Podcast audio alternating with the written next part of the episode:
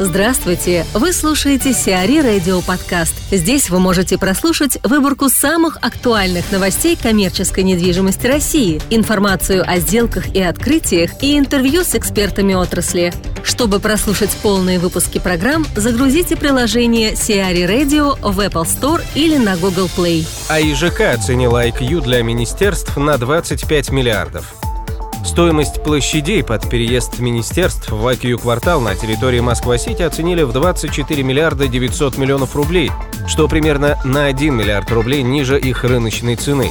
Цену выкупа площади утвердило агентство ипотечного жилищного кредитования АИЖК, которому было поручено провести данную сделку с собственником объекта компании «Галс Development. Предметом договора служат 74 600 квадратных метров офисных помещений и 327 машиномест совокупной площадью около 4600 квадратных метров.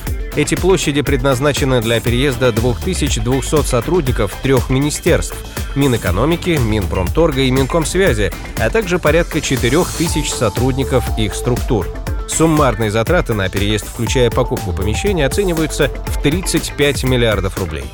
Денис Соколов, партнер компании Кушман Вейкфилд, подводит итоги трех кварталов 2017 года и делает прогнозы на развитие экономики в дальнейшем. Начнем мы с того, что самый главный для меня вот сейчас вопрос, да, самый главный апсайд у нас сохраняется в потребительском рынке. Да? То есть у нас всегда была модель в России, потребительский рынок у нас двигает экономику внутри, экспорт углеводородов э, исправляет наш платежный баланс, все замечательно, потребительский рынок у нас споткнулся, потребительский потребительский рынок падал два года, упал в реальном исчислении на 30 даже и более процентов, теперь начинаются первые какие-то есть показатели того, что потребительский рынок начинает расти. Но тем не менее это вопрос, сможет ли он снова стать локомотивом развития. Это самый главный вопрос.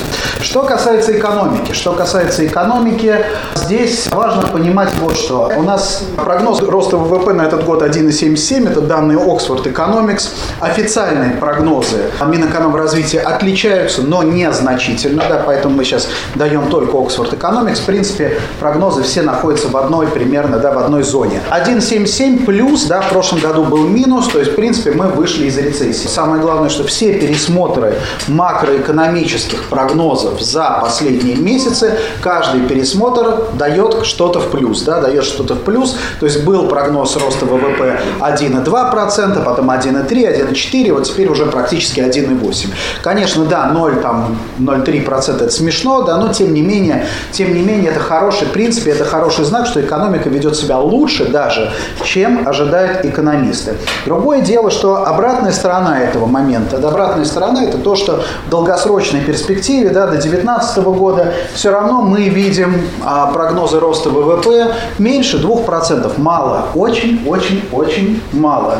То есть нету никакого сценария сейчас динамичного развития нашей страны на ближайшие десятилетия.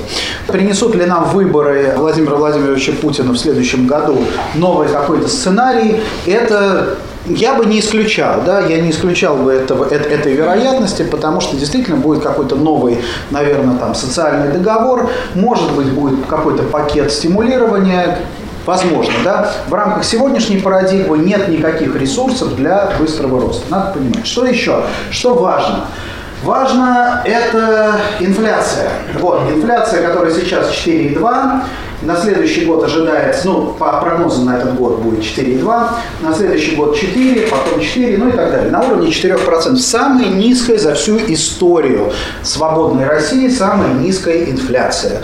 Такого никогда не было. Почему это важно? Потому что об инфляции нельзя забывать, когда мы смотрим на процентные ставки, банковские процентные ставки.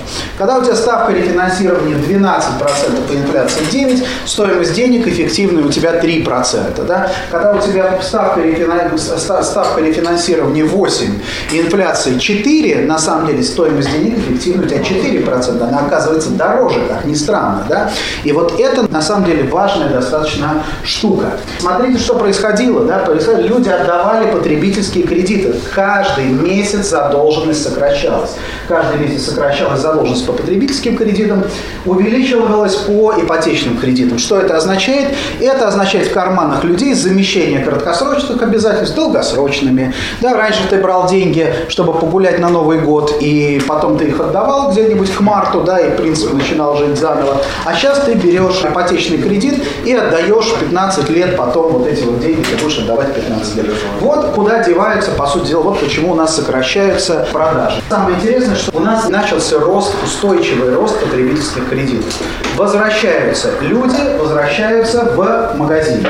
Но не все так просто. Что их ждет в магазинах? А в магазинах их ждет страшное.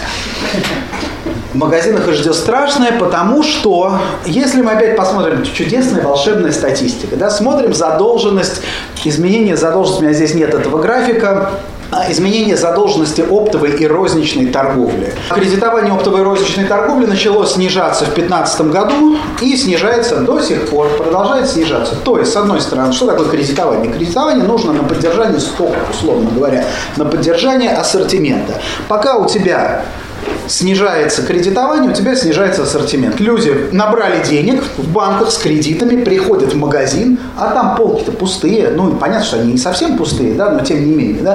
То есть, тем не менее, ритейл в целом продолжает сжимать. Сжимать продажи, сжимать ассортимент. Вот здесь мы попадаем вот в такую, да, вот в такую ловушку. Да? Люди готовы покупать, ритейл не готов продавать. Что еще здесь важно а, отметить? Важно отметить любимый мой график. Это просроченная задолженность. В среднем по экономике у нас неплохо, неплохие показатели, там на уровне 7%. Торговля не очень хорошо себя чувствует, торговля повыше 14%, операции с недвижимостью тоже, ну так себе, это в районе 15-16, 21% строительства. По-прежнему 21% каждый пятый кредит, выданный на строительство, не обслуживается. Как это все происходит? Наверное, после санации наших там ряда прекрасных банков, может быть, эта история и улучшится. Потому что, конечно, очень трудно понять, где сидит эта просроченная задолженность, сконцентрирована ли она там в одних руках или наоборот размазана. К сожалению, у нас нет возможности это выяснить. Рынки капитала что здесь главное? Да ничего особенного у нас не происходит на рынках капитала. У нас э, иностранных инвесторов как толком не было, так и нет. Инвестиции, наш ожидаемый объем инвестиций 3,8 миллиарда евро. Мы его чуть-чуть понизили, прогноз у нас был 4,2 миллиарда евро. На следующий год 4,3 миллиарда евро, а рассчитываем на некоторое увеличение. Что интересно, да, вот если мы посмотрим на нашу прекрасную а, наш прекрасный регион под названием Восточная Европа, мы увидим, что у нас, в принципе, да, вот объем инвестиций в недвижимость, он толком и не меняется особенно. Да, он примерно один и тот же. Но у нас колоссальное перераспределение. У нас вот была Россия, матушка, а, а вот была, что у нас там, пум-пум, Польша, да, вот у нас теперь Россия, матушка, и вот у нас теперь Польша, да, то есть все, что не пришло к нам, пришло к нашим соседям, по большому счету. Это вот такой интересный достаточно парадокс, это три квартала 17 года, то есть мы будем чуть-чуть выше предыдущего года по всему региону в целом. Вот, а что касается прогнозов, да, прогнозов мы ожидаем объем инвестиций на уровне больше 4 миллиардов а, долларов. И для всех снова напомню, да, снова напомню, что наша компания с середины этого года мы оперируем данными а, Real Capital Analytics, а, RCA, а, соответственно, источник данных по инвестиционным сделкам. Поэтому везде, коллеги, тоже мы ставим ссылки на RCA. По ставкам капитализации не меняем в этом квартале ставки капитализации. Договорился я с коллегами, что я говорю, ну слушайте, ну с нашими коллегами из Capital Markets, говорю, ну как же так, как же так, ничего не меняем, надо хоть что-то. Давайте вот, в общем, они мне пообещали в следующем квартале на полпроцентных пункта понизить ставки капитализации. Да? То есть мы уже, я говорю, даже спрашивать вас не буду, сразу уже сегодня договорились, уже договорились, все. К концу года у нас будут ставки капитализации поменьше. Собственно, вот они здесь у нас указан прогноз на 2017 год. Да? То есть это фактически уже данность. Бизнес теряют веру.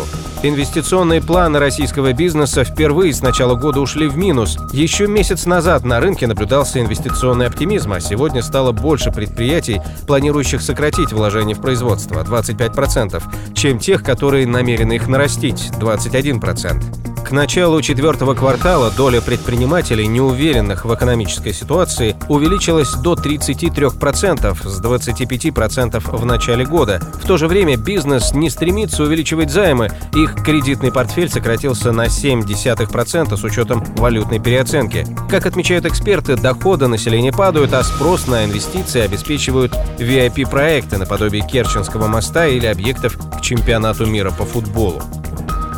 Петр Исаев возвращается в Capital Group.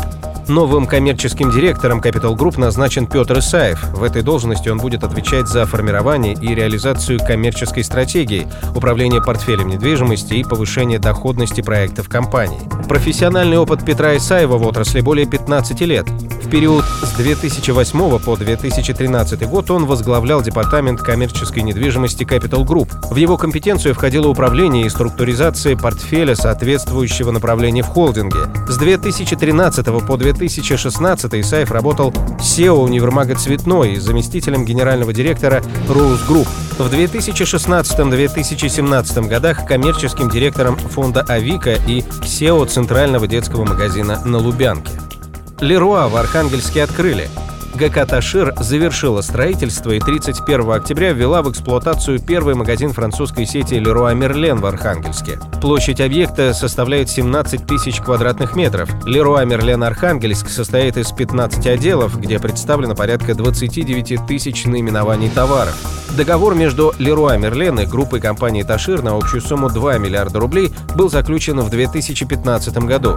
Соглашение предполагало возведение двух магазинов, один из которых был открыт в конце августа текущего года в городе Петрозаводске, а второй введен в эксплуатацию сегодня в Архангельске.